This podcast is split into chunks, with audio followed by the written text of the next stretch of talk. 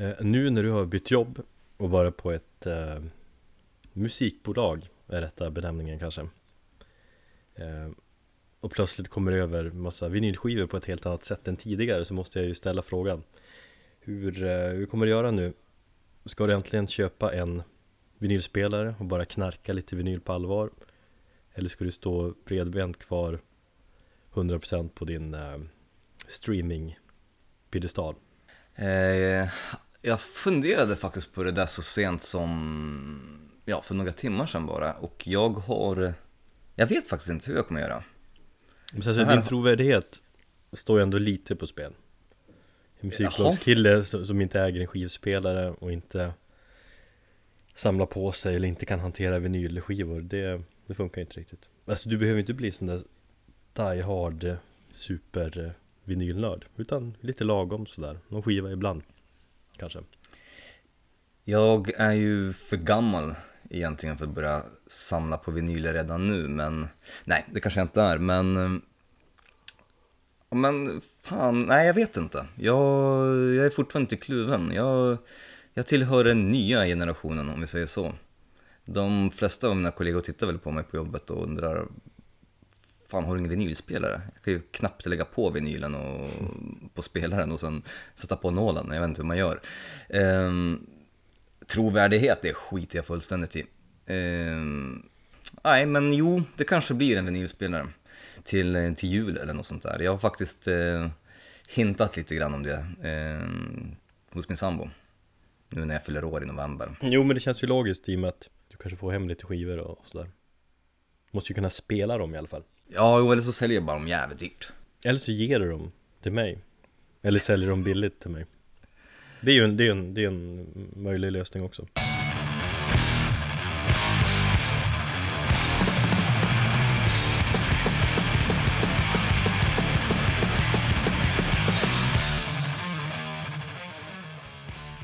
Välkommen till Metalpodden Det 22 avsnittet Jag heter Erik och Thomas heter den andra av oss Tja Varför är det alltid du som börjar med eh, introsnacket?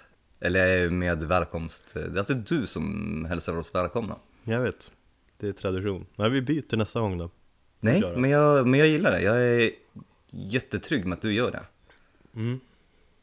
Nej, jag tycker du får nästa gång fortsätta. ska du få köra. Se hur mycket du fuckar upp det totalt. Rätt så rejält. Ja. Hörru, vi har fått lite frågor om när, några, eller det är väl två kanske som undrat, om när vi släpper nya avsnitt egentligen. Så jag tänkte vi ska tydliggöra det. Ja, absolut. Metalpodden kommer ju ut då varje torsdag morgon klockan sex. Så nu vet ni det. Ja, om inte oh. vi säger någonting annat då. Ja, om inget oförutsett inträffar eller så. Att vi är sjuka eller något. Ja, men det är ju perfekt för pendlaren som åker jättetidigt eh, till jobbet. Bara sätta på Metapodden klockan sex på morgonen.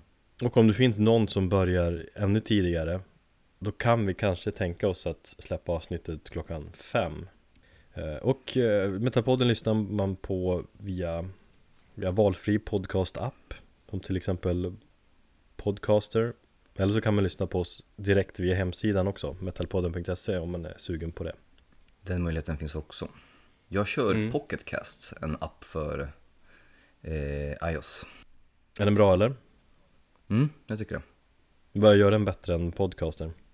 Designmässigt är den bara väldigt mycket snyggare och den har lite mer funktioner när det gäller att mm, ja, synka mellan olika enheter och sånt där Mm. Sen så är det ju folk som undrar också om vi släpper dem på Spotify-listor, eller hur? Ja, det är också en fråga vi har fått några gånger. Mm. Och det gör vi väl inte, men vi håller på att diskutera lite grann om det där och ja, jag vet inte, jag är lite kluven faktiskt till det. Ja, alltså hur, eh, hur skulle vi lägga upp det i sådana fall? Ska det vara en stor fet jävla playlist som vi lägga till nya låtar Låtar som vi spelar under avsnittet kanske eller, eller från band vi snackar om och Ja det skulle ju vara ett alternativ um, Nu har inte jag Spotify så att jag uh, har ingen möjlighet att göra det men uh, bättre så i alla fall än att lägga upp eh, ett för varje avsnitt. Ja, ja. Det är lite tidskrävande det där. Och då skulle vi egentligen vilja fylla på från avsnitt ett och framåt. För att det ska bli liksom bra. Mm. Och sen så finns ju inte alltid all musik på Spotify heller och då känns det som att ja, men då missar man kanske vissa grejer. Ja men vi, vi tar en fundering till på det. Eller vi kan väl säga så här, vi ställer en fråga här om om det är någonting våra lyssnare vill ha, förutom de här två, tre, fyra personerna som har frågat om det. Mm. Eller vi skulle kanske kunna ställa frågan på sociala medier istället.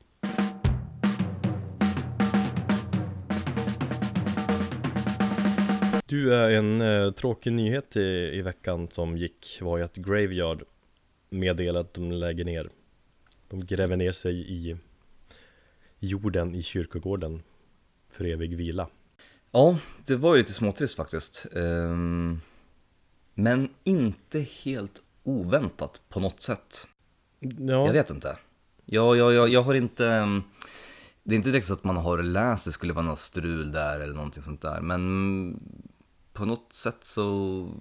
Jag är inte superförvånad. Och sen så är det givetvis jättetråkigt. Att de, ja, att de coolar nu. absolut. Du är inte den första som säger det heller, att det var inte oväntat på något sätt. Då är det liksom en, är det en känsla du, du har haft? Eller Ja. varför? Ja. Varför då? Eh, alltså nu talar jag bara för mig själv. Jag fastnade aldrig för eh, senaste plattan. Eh, de gick väl eh, kanske lite grann för mycket åt soul-hållet på vissa spår tyckte jag. Eh, och jag, jag tycker fortfarande att Hisingen Blues är deras magnum opus så att säga. Ja, Eh, det är andra plattan där. Mm. Så det var väl, jag vet inte, det, jag vet inte riktigt hur den mottogs heller. Den, alltså folk var väl rätt så peppade på den. Jag tror den fick väldigt bra kritik. Men det kanske kändes någonstans att där så började bandet um, ha olika uppfattningar om vad de skulle ta musiken. Det, ja, det är den känslan man har när man får det förklarat nu att de inte, att de ville lite olika. Mm. Sen så verkar det ju vara en hel del personliga problem och, och, och gre- privata grejer som de har gått igenom individuellt. Som gör att de kanske inte riktigt har energi eller ehm, ja, ork helt enkelt att fortsätta. Jo, ja de bytte ju basist inför senaste plattan för förra basisten där hade ju Visst hoppade han av på grund av missbruksproblem liksom Ja, precis. Och så tog de in Truls Mörk va? mm, med världens härligaste namn Ja. eh, ja, precis, men det stämmer. att, Eh, Så där Men- anar man ju kanske att det, att det knakar lite grann samtidigt så eh, tror jag definitivt att de kommer säga att återförenas om fem till sju, åtta år kanske. Och då kommer det stå, slå stort. Nej, alltså jag tycker att, jag tror inte det. Att Graveyard är lite för coola för att göra den saken. Nu kände jag väl det lite med Helicopter också, men eh, då blev de erbjudna lite för mycket pengar och så gör ett gig ändå. Den, da- den dagen Refused återförenas då förstod jag att vilket band som helst kan återförenas. det är sant. Och till och med Grey, eller vad säger jag, Guns N' Roses eh, lyckas återförenas. Så att jag tror det bara handlar om en, tid. Alltså grejen så här, förr i tiden när bandet splittrades, då fanns ju inte det här. Då fanns ju inte internet och det fanns inte en samma informationsflöde och direkta liksom koppling till bandet. Utan man fick läsa saker på, på vid sidan av eller skvaller och sånt där. Det kunde oftast vara flera veckor och månader mellan, mellan olika nyheter. Mm. Och då kändes det som att liksom ett band splittrades, då var det liksom på riktigt att det här bandet, de har liksom, ja, nej, de gillar inte varandra längre, liksom musikerna. Men idag så känns det som att jag blir inte ens ledsen när ett band lägger ner, för att jag vet att de kommer återuppstå inom en kort framtid. Bevis, bevisligen så är det så också. Mm. Ja, men det ligger nog någonting i det. Jag kanske har fel i Graveyard, det återstår att se, men eh, när de här personliga problemen kanske eh, löses och de på något sätt lyckas hitta till varandra, och sen tror jag liksom ändå att kärleken till musiken och bara fan liksom, de kanske minns någon härlig tid de hade liksom ihop och så, fan jag vill, vi vill få tillbaka den där känslan liksom. Och då testar man ofta att förenas, så blir det bra, så testar man en till gig och så blir det ännu bättre, ja. Och sen gör man en världsturné och sen så, Spelar man in en ny skiva. ja, och tjäna miljoner. Kanske. Mm. Eh, nog om det egentligen så. Eh, jag vill ändå hylla Graveyard För jag, jag tyckte det var okay, jävligt bra band man, man skulle väl kunna säga att de var bland de första med den här 70-tals retro-rock-grejen De och Mm. Witchcraft kanske Ja, precis. Jag skulle nog vilja nämna Witchcraft i samma veva, även om jag tror att Witchcraft var kanske lite, lite före, i alla fall de svenska banden. mm. Eller hur? Det var ju norr, norrsken där först i början av 2000-talet. Ja, men vänta nu, var inte Pelander och en eller två medlemmar från Graveyard, har inte de spelat ihop Jo, tidigare? de spelade väl i norrsken va? Visst var det så? Jag tror Så det. kanske det var Mm. Så det är lite intressant, de, de eh, splittrades upp där och, bildade två band Två bra band.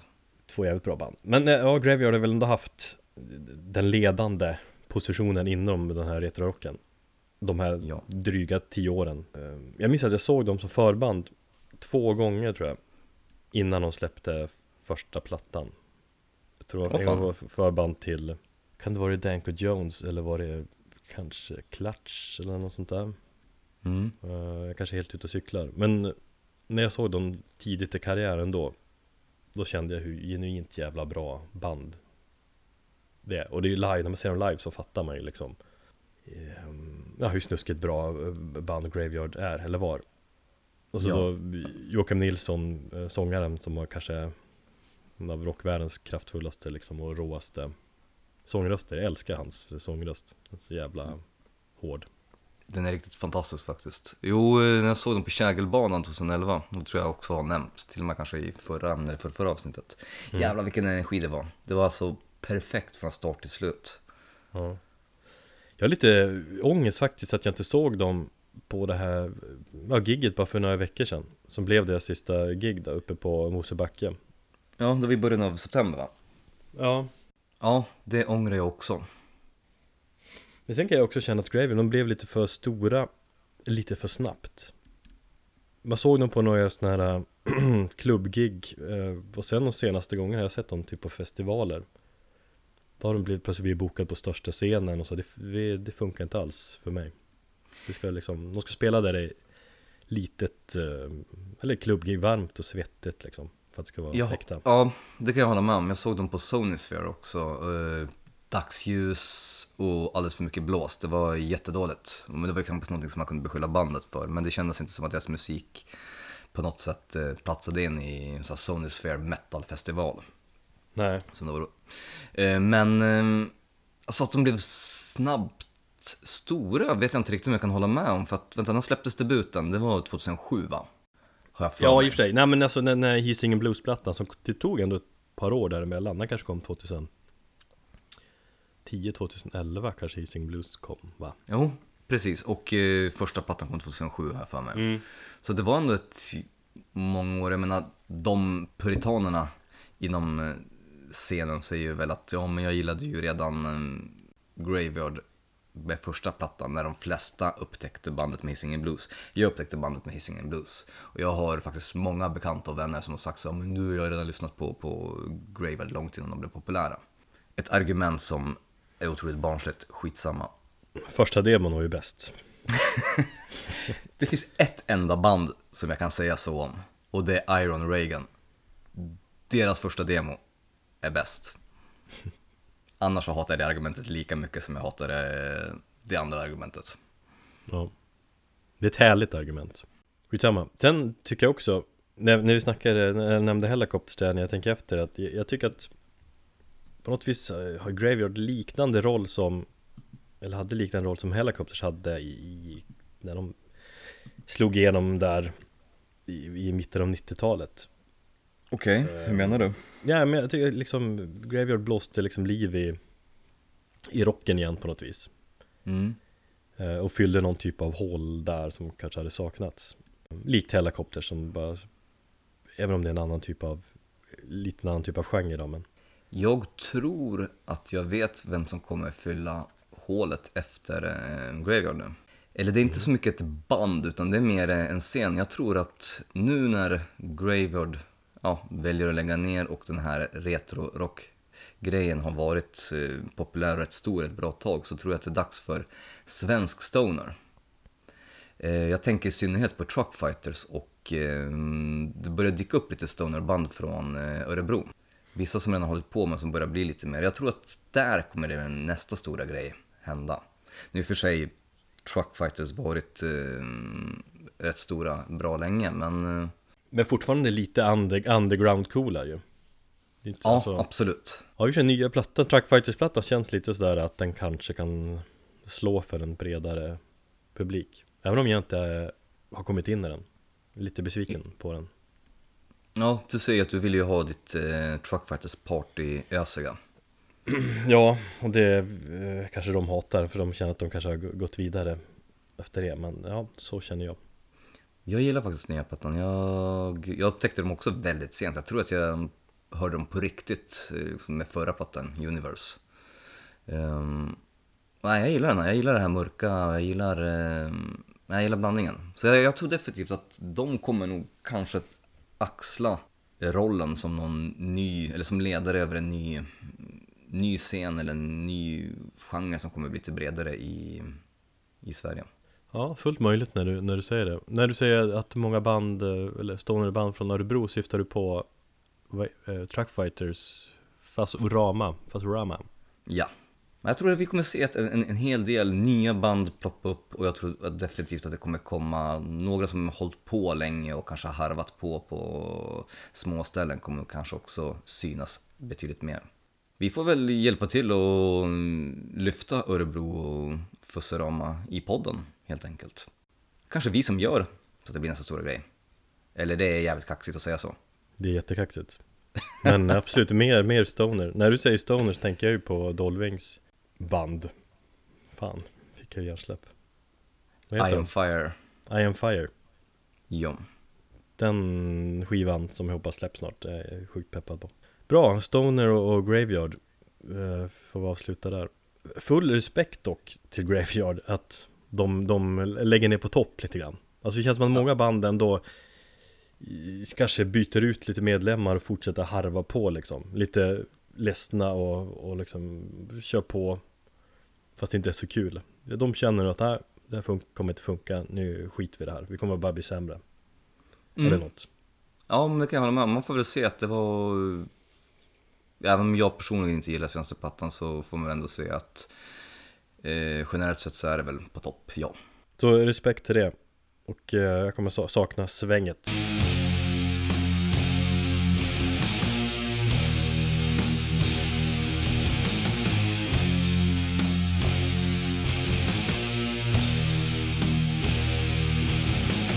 2016, om vi säger så här, mm, har ju varit ett skitår för rätt så många musiker inom, ja inte bara inom metal men inom en hel del olika scener. David Bowie gick ju bort. Bowie. Bowie. Förlåt, men jag, jag liksom måste alltid påpeka det. Just Bowie och Bowie. Ja, jag hoppas inte att eh, Mike, säger man Nine Williams? Mike Williams kanske man bara säger eh, sångare i I Hate God. Eh, har ju dragits med en hel del hälsoproblem de senaste åren. Och nu tror jag att han ställer in sin tredje turné. Och ersätts av eh, Randy Blythe från eh, Lamb of God. Eh, de ställde ju in, eller Mike Williams hoppade av och Phil Anselmo gick in som ersättare bara på några spelningar i, här i augusti. Så um, tydligen så är det är det nog, ja, vänta, han lider av allmän trötthet och mentala mental issues som det så fint heter och eh, fatigue. Så att eh, hoppas han blir bättre, men det vore jävligt pissigt om han gick bort. Det känns som att han har kunnat göra, gått bort flera gånger om. Ja, precis. Ehm, men var det inte skadan nu? Det, det är typ eh, lever, eh, alkohol, eh, skrumplever typ? Att det var det som var största orsaken nu? Det vet jag faktiskt inte. Jag hittade ingenting som, som nämnde just det. Han har ju haft både drog och alkoholproblem tidigare, men jag tror han har varit mm. ett clean ett bra tag. Försökt i alla fall. Ja, ja möjligt. Uh, nej, men det är allmänt uh, mentala problem.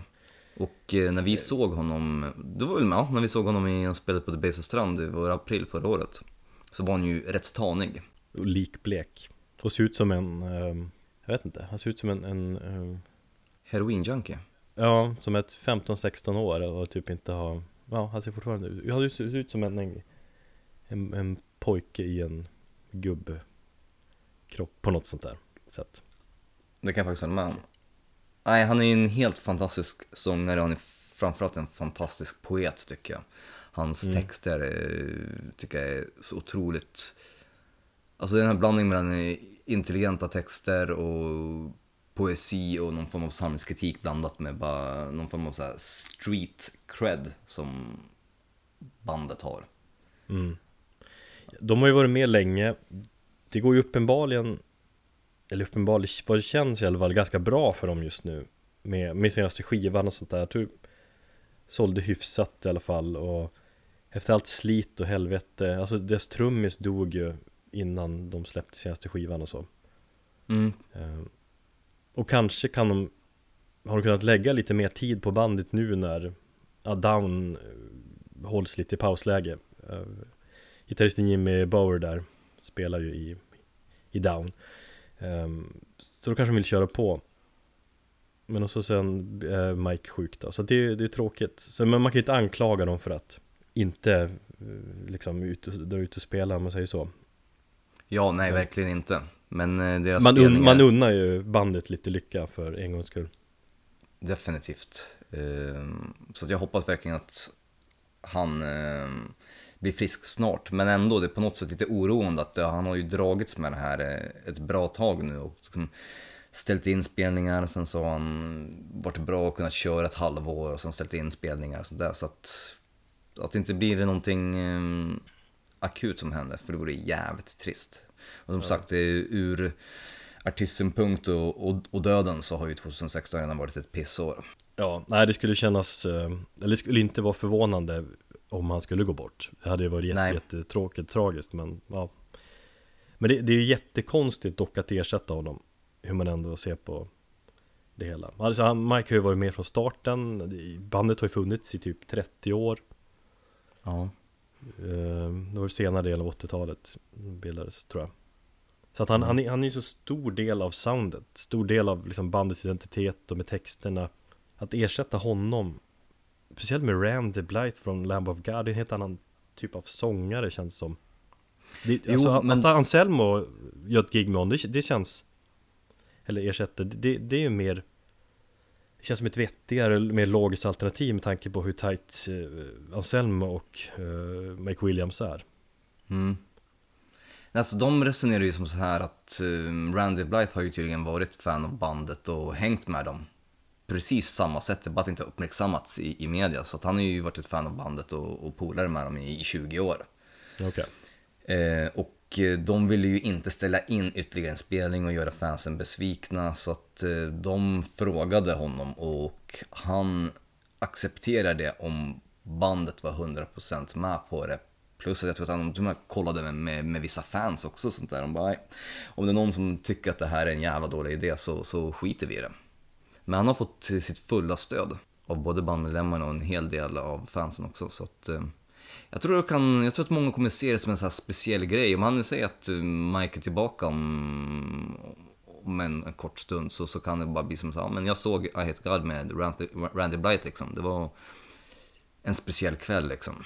mm. Ja, nej men okej Ehm, Vi får köpa det Dock så tycker jag att Randy Blythe är en otroligt dålig sångare i Lamb of God. Eh, och hans gruffande där han låter som en hund, det, det, det gillar jag inte. Så jag, har ju, jag är ju väldigt nyfiken på hur det skulle låta när han sjunger i Hate God. mm, Absolut Alltså, Dålig han vet jag, men han blir väl Han blir väldigt ensidig liksom Ja, ingen dynamik alls. Nej Det är tjatigt Ja men det är sant, han kanske visar upp en annan sida med Jag Hate God och känner folk att fan det där måste du göra med Lamb of God också One, two, three, four. Nah, nah. I'm pretty sure it's check one two not No, yeah. it's not. Yeah, yeah, yeah, yeah. Du, eh, gillar du tuttar? Ja, Det är bra det. Eh, gillar du man boobs? Kanske inte lika mycket.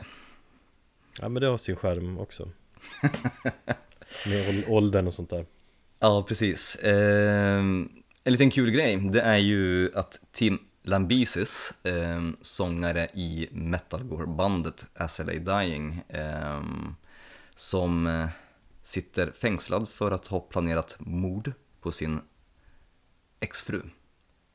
För, var det två, tre år sedan? Jag tror att han är inne på sitt andra år av nio som han måste sitta i finkan. Han stämmer fängelset för att han har utvecklat eh, manboobs. Eh, och ja, de som är bekanta med den storyn, eh, han var ju, blev ju väldigt snabbt otroligt bitig.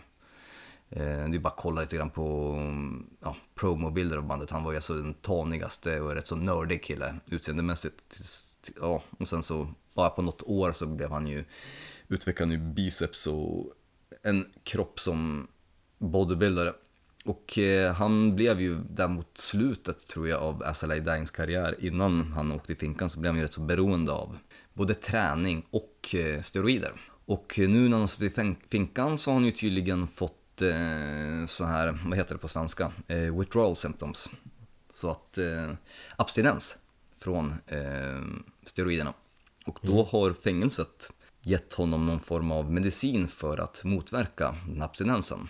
Och den medicinen hävdar han nu har gett honom manboobs. Nu stämmer han dem på, jag tror det är 35 miljoner dollar.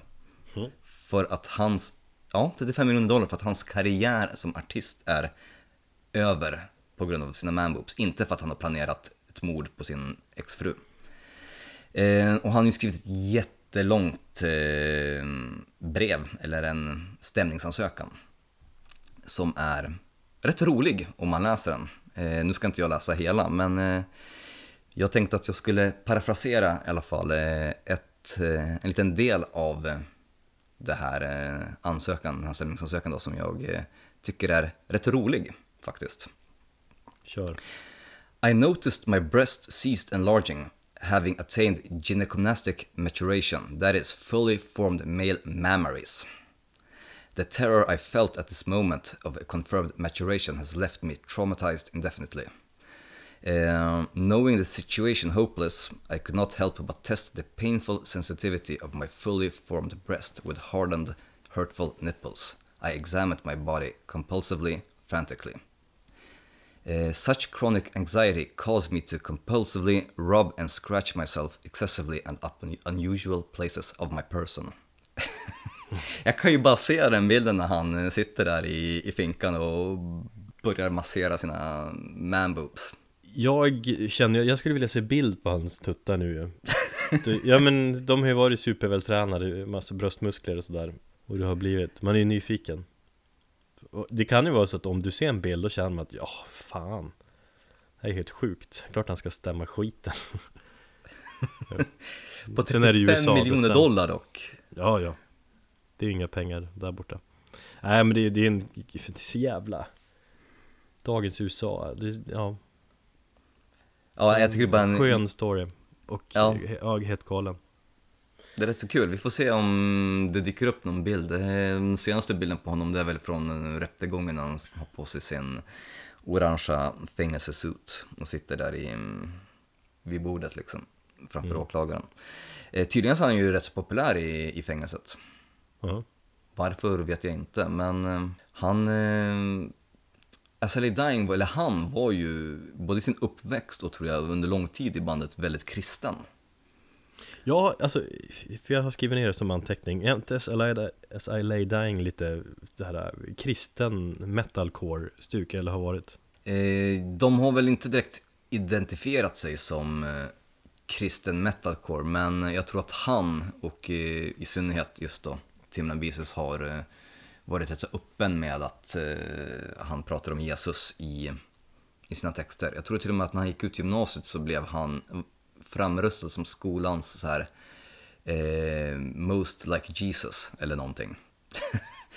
han gick i någon kristen skola där. Eh, men jo, Jesus och hans tro, eh, kristna tro har skinit igenom väldigt mycket i, i texterna. Men sista plattan de gjorde, eh, The Awakening, där blev han tydligen ateist. Ja. Och det var då i samma stund som han eh, började träna, ta mm, steroider och eh, ja, helt plötsligt. Jag tror han började bli vänster och var väldigt, otro, eh, väldigt eh, ofta otrogen mot sin fru på turné och sånt där. Och han snackar om att det här var det uppvaknande om att Jesus bara var en stor lögn.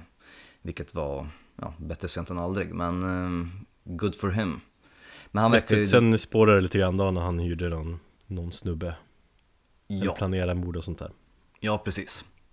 Så att eh, jag tycker att han kan gott ruttna i fängelset och utveckla sina manboos och sitta där och gnugga dem. Kanske får de andra fångarna någon nytta av det istället, och njutning. mm, Jag blir lite sugen på att lyssna på SLA Dying De, de Alltså jag, visst har de varit med typ sen år 2000 eller något sånt där? Tror de bildades någonstans 2000-2001 eller någonting. Mm. Jag minns att jag lyssnade på dem från början och ja, Jag har aldrig gillat dem De är, de är väl lite liksom urtypen av den här ofta rätt För mig som känns nu rätt lökiga metalcore-genren Som har förpestat det mesta i amerikansk metal de senaste tio åren typ Absolut, eh, de var ju väl bland många andra fanbärarna när metalcore var som störst där i mm, ja, 2004-2005. mm. Jag tror att deras eh, mest kända platta heter eh, An Ocean Between Us. Det är väl den som jag också har hört mest av. Det finns väl några rätt så mm, coola grejer där på den, eller någon låt som jag faktiskt tyckte var, var rätt bra. Men mm, i övrigt så, mm, alltså det är ju egentligen ingenting exceptionellt. Det är ju metalcore enligt Formel 1A. Men att de var lite först i den grejen kanske Ja, ja de, de var ju kanske inte riktigt jätteförst, men de var där och, och hoppade på när det var som störst. Så att ja, de ses nog som, som fanbärare, det tror jag. mm. Tillsammans med Killswitch Engage och alla de andra. Just Faktiskt. Jag såg dem 2009 på um, Peace and Love um, och sågade den spelningen för den tyckte den var så jävla dålig. Uh, för övrigt, det var den spelningen som jag fick mitt första hatbrev också. Tänkte precis fråga ja. Det är ju logiskt ändå Mm. De har, jo, jo men jag menar de har ju ganska unga fans Tror jag Och de har mycket känslor så det, det, är, det är härligt jag, Hela den här storyn kopplar jag till Dave Windorf Alltså hela den här uh, man boobs grejen Jaså? Ja, alltså han Han är ju knarkat utav helvete under åren också Men han har ju lagt ner det tyngsta knarkandet Där kring eh, 2004 av Monolithic Baby-plattan Just ja. Eh, Men på turnén där så tog han ju sömntabletter Fick han för att han hade svårt att somna efter gig och på turnébussen och på flyg och så vidare Så att han Han började ta sömntabletter, sen blev det mer och mer och mer Och sen spårade det totalt, han tog det hela tiden Han alltså, överdoserade och djävulskt på sömntabletter Tog en överdos till slut Jätteallvarligt och Kanske inte så rock'n'roll liksom.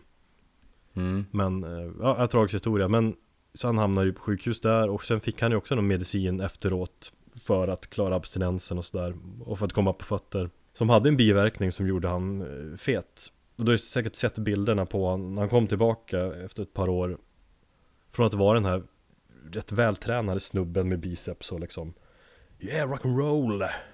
Till Till en så här jävligt st- stor jättefet eh, gammal gubbe då Du, när du säger det så såg jag faktiskt en Monster Magnet 2008 på klubben. mm. Eh, han var gigantisk. Han var gigantisk då Han hade någon form av eh, tunika på sig också. Jag vet inte om det var en del av scenkläderna eller om det var bara att han inte hade någon möjlighet att stoppa. Jag tror det måste varit precis när det var som värst med hans... Eh, mm. Jo men då var han ju tillbaka. Han, han brukar köra typ När han var tillbaka körde han en jättestor luvtröja. Och så sen hade han också någon så här skitstor skinnjacka. Men man såg när han hade gitarren på sig att den var ju Typ en halv meter framåt på magen. Eh, Vad det förr såg ut som. Så att, ja, nej det var ju tråkigt. Men han är ju lite mer i, i form nu men Jobbig biverkning Och blir sådär stor. Hur gammal är han? Han är, han är gammal, jag tror att han är typ 60 bast nu. Så Åh, han, han, är, han- han är äldre än man, man tror, han har varit med jävligt länge.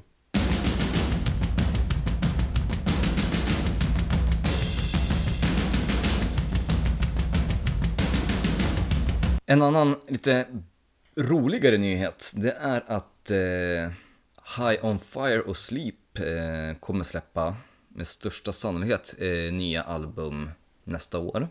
Och vad det verkar så kommer det inte bli så sent eh, in på året heller. Det verkar som att eh, High on Fire kommer släppa, i alla fall i början, och att Sleep kan komma till sommaren.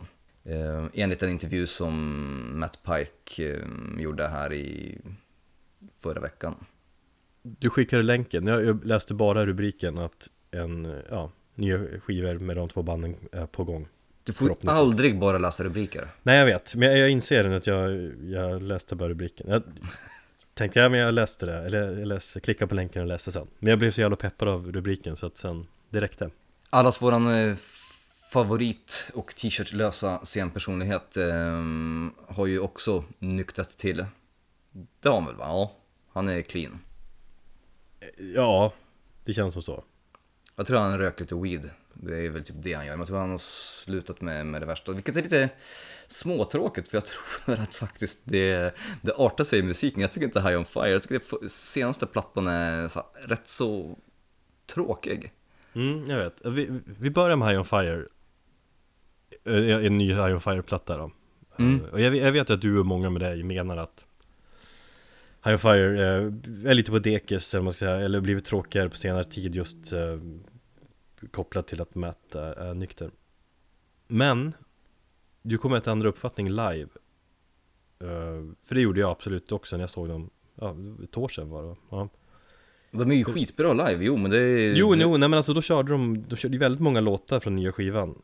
Och just när Matt kliver fram där i sin, eh, ja, bara överkropp, scenkostym så Som han alltid kör, som sagt så Och riffen bara sprutar ur hans fingrar, då jävlar, då, då finns det få band som är eh, bättre faktiskt Ja, Alltså jag tvivlar inte på, på det, men ja. Nu i och för sig kommer jag absolut vilja se bandet spela i, på en arena i, i december. Ja, Men jag önskar bara att, alltså det är ju foliehatt på liksom när han eh, pratar intervjuer och speciellt när han pratade om senaste plattan. Och hans eh, konspirationsteorier om att det är eh, utomjordingar som styr eh, USAs regering och jag undrar ju om han bara trollar oss eller om han är på riktigt. Han, troll, han trollar lite grann tror jag Men det, är- det är ju som hans, det är hans knarktexter, alla hans låttexter är ju sådär flummiga och, och knäppa så att, jag, Förvisso. jag tror att det är en liten blandning där också Men eh, mest troll Vilken är din favoritplatta med bandet? Eh, oh. Det var fan en, en lite svår fråga. Nej men Blessed Black Wings heter man. För att det var den jag eh, tror jag upptäckte bandet med. Death is this communion, säger jag. Perfekt eh, blandning av skitighet och ja, jag vet inte, något mer. Bra, bra riff helt enkelt, bra riffande på plattan. Ja, svinbra platta. Sleep då? Ja, nu ska jag jag ska svära i kyrkan lite, som säger. De lever ju otroligt mycket på sin, sin um, kultstatus, som legendstatus. Det köper jag fullt ut. Och visst, de är ju ett briljant liveband jag, jag kommer aldrig glömma konserten på, på Strand för massa år sedan Det var magiskt Men de måste ju släppa nytt de, Alltså Senaste skivan de släppte, var väl Ja det var Dope Smoker Som har släppts i olika versioner När kom den då? 97, 98 va? Eller var det senare? Ja i, i, i den första versionen.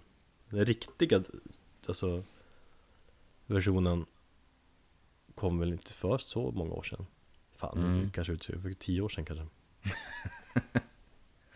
Nej men som, som var så närm, närmast Den version som de hade sett framför sig liksom. Ja, ja just det, för, ja, för den första, eller den första versionen av vägrade ju skivbolaget släppa.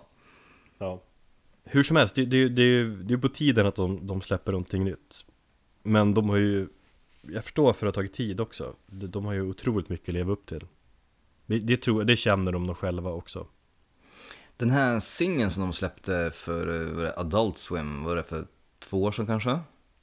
Ja, Clarity hette den väl eller något sånt. The Clarity tror jag ja. The Clarity. Ehm, den var väl okej. Det var alldeles för polerat tyckte jag. Och för snällt. ja, alldeles för polerat och fint jag, tror ju att man förväntar sig en Dope Smoker någonstans Sen förstår man ju kanske att de Det funkar liksom inte att kopiera De har gått vidare eller måste gå vidare Men man vill ju se lite, lite skitigare Med, med tyngd i, i produktionen Ja, definitivt. Men det blir spännande Med nytt ny Sleep Vilket är bästa bandet? High on Fire eller Sleep? Eh, jag får nog säga High on Fire tror jag. Bra. Bara för att de släpper ändå album med jämna mellanrum och eh, har en eh, kanske stadigare formkurva. Jo, jag gillar inte Sleeps första platta, den som kom 91. Den, ja, stundtals så, så, så finns det så här briljanta idéer som sen skulle komma senare, men eh, nej, jag ser High on Fire.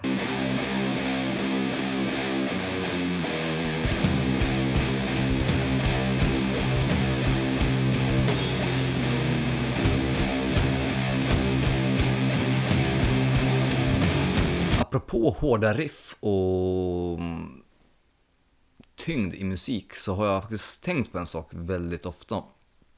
Eh, och jag vet inte om det bara är, gäller mig eller musikskribenter i allmänhet, eller om du också har tänkt på det. Men när man refererar till musik som tungt och, och hårt och, och brutalt och de här uttjatade superlativen så har jag känt att det finns inte riktigt någonting som det finns inga ord som förklarar hur tungt musiken kan vara. Eller tvärtom, de orden har egentligen tappat sin betydelse. Eh, för att ja, allt inom metal har gjorts eh, idag. Och det finns ju, det mest extrema har gjort, det finns ju ingenting som chockerar mig i alla fall längre. Eh, om vi ser både tyngdmässigt eller liksom brutalt i musiken. Eh, när man var 16 och du vet, letade efter den tyngsta plattan och man skulle lyssna på den mest extrema dödsmetallen så, så tyckte jag, ja men här hittar jag Ja, först var det In Flames, det var ju jävligt brutalt. Sen så hittade man Cannibal Corpse, det var ännu brutalare. Sen hittade man Grindcore som var, eller Pornogrind eller någonting annat som var ännu brutalare. Idag så finns det inte det. Förutom ett band som är så jävla hårda och tunga att jag faktiskt på något sätt känner att hur i helvete lyckas de göra så här? Och det är ett rätt ungt band som heter Keeper. Och de har du hört va? Nej, jag har inte gjort det. Inte alls. Nej, alltså jag, jag tror inte det. alltså, de, känns så här bekanta eh, Doom-band typ, men jag, jag kan liksom inte Nu har jag inte om jag googlar och kanske känner igen en skiva sådär, jag vet inte vilka de har släppt, men då kanske jag känner, ja just det, den jag känner igen på skivomslag och så. Men det är inget så spontant som jag är bekant med, nej. Så du får sälja in det här på mig, då har du redan gjort. Fortsätt. Eh, De har ju släppt en demo, några splittar och en EP. Ehm, De har gjort en split bland annat med eh, ett band som heter Old Witch. Jävligt bra split som eh, jag tror finns till och med gratis och ladda ner på deras bandcamp. Det är Name Your Price eh, stuk på den så att vill ni betala och stötta bandet så gör det. Eh, sen släppte de en EP som är deras senaste, där de är lite finare produktion. Eh, fortfarande jävligt tung musik, men eh, mycket mer polerat. Så det är så här glättrigt rosa och gult omslag som också kanske inte är jättetypiskt för, för Doom och Sludge och den genren som de verkar för. Eh, den EPen heter The Space Between Your Teeth. Men det är demon som kom 2012 var jag för mig. Som var så förkrossande tungt och det var rånihilistisk och bara rådistad Doom helt enkelt. Med väldigt mycket sludge-influenser. Eh, ja, du, du hör ju själv, jag har ju jättesvårt att hitta ord och beskriva hur tungt det är liksom. Okej, men de, de har aldrig släppt en, en fullängdare utan det är demos och EPs Dem- än så ja. länge. Eh, verkar vara som ett gäng, jag tror en grunden består av en duo. Men eh, de verkar ha lite till och från till sessionsmusiker.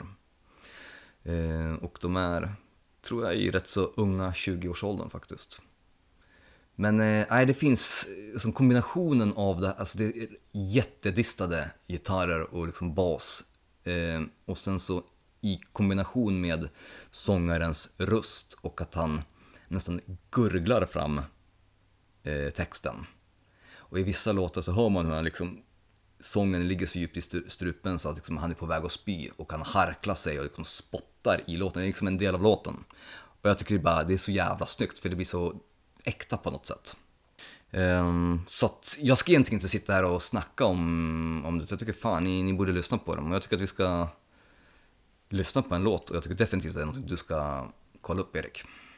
Absolut. Men Det låter lite som, eller hur, Doom Sludge-hållet med lite såhär, eh, hur säger man, blackened Doom. Är det åt det hållet? Eh, nej, jag skulle inte eh, använda ordet blackened i deras, i deras fall. Jag vet vad du åsyftar, men eh, nej. När jag hörde beskriva sångstilen så här så kände jag lite så. Mm, men nej, det är fortfarande mm, rätt så långsam Doom med bara väldigt slöa riff och eh, bara allmänt mycket dist. Så att jag, jag skulle bara säga någon form av Doomslide som är, ja, deras egna. Eh, och deras demo som kom 2012 heter då 12 fast med eh, romerska siffror.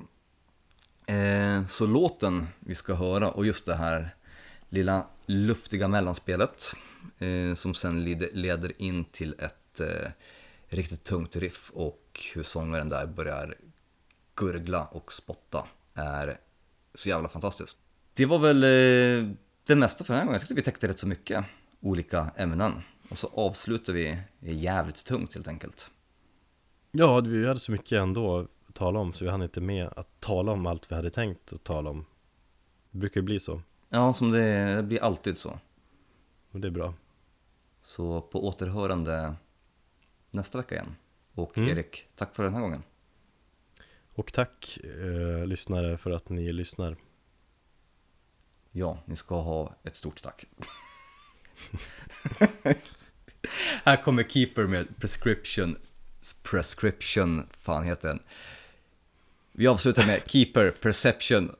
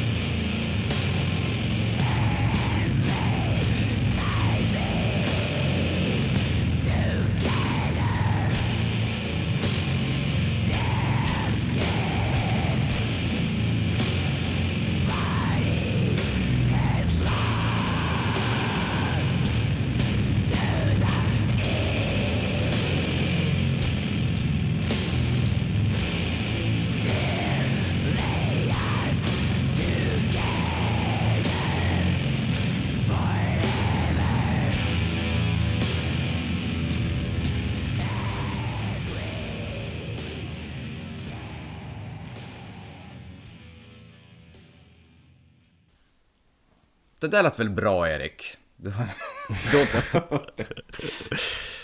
Nej,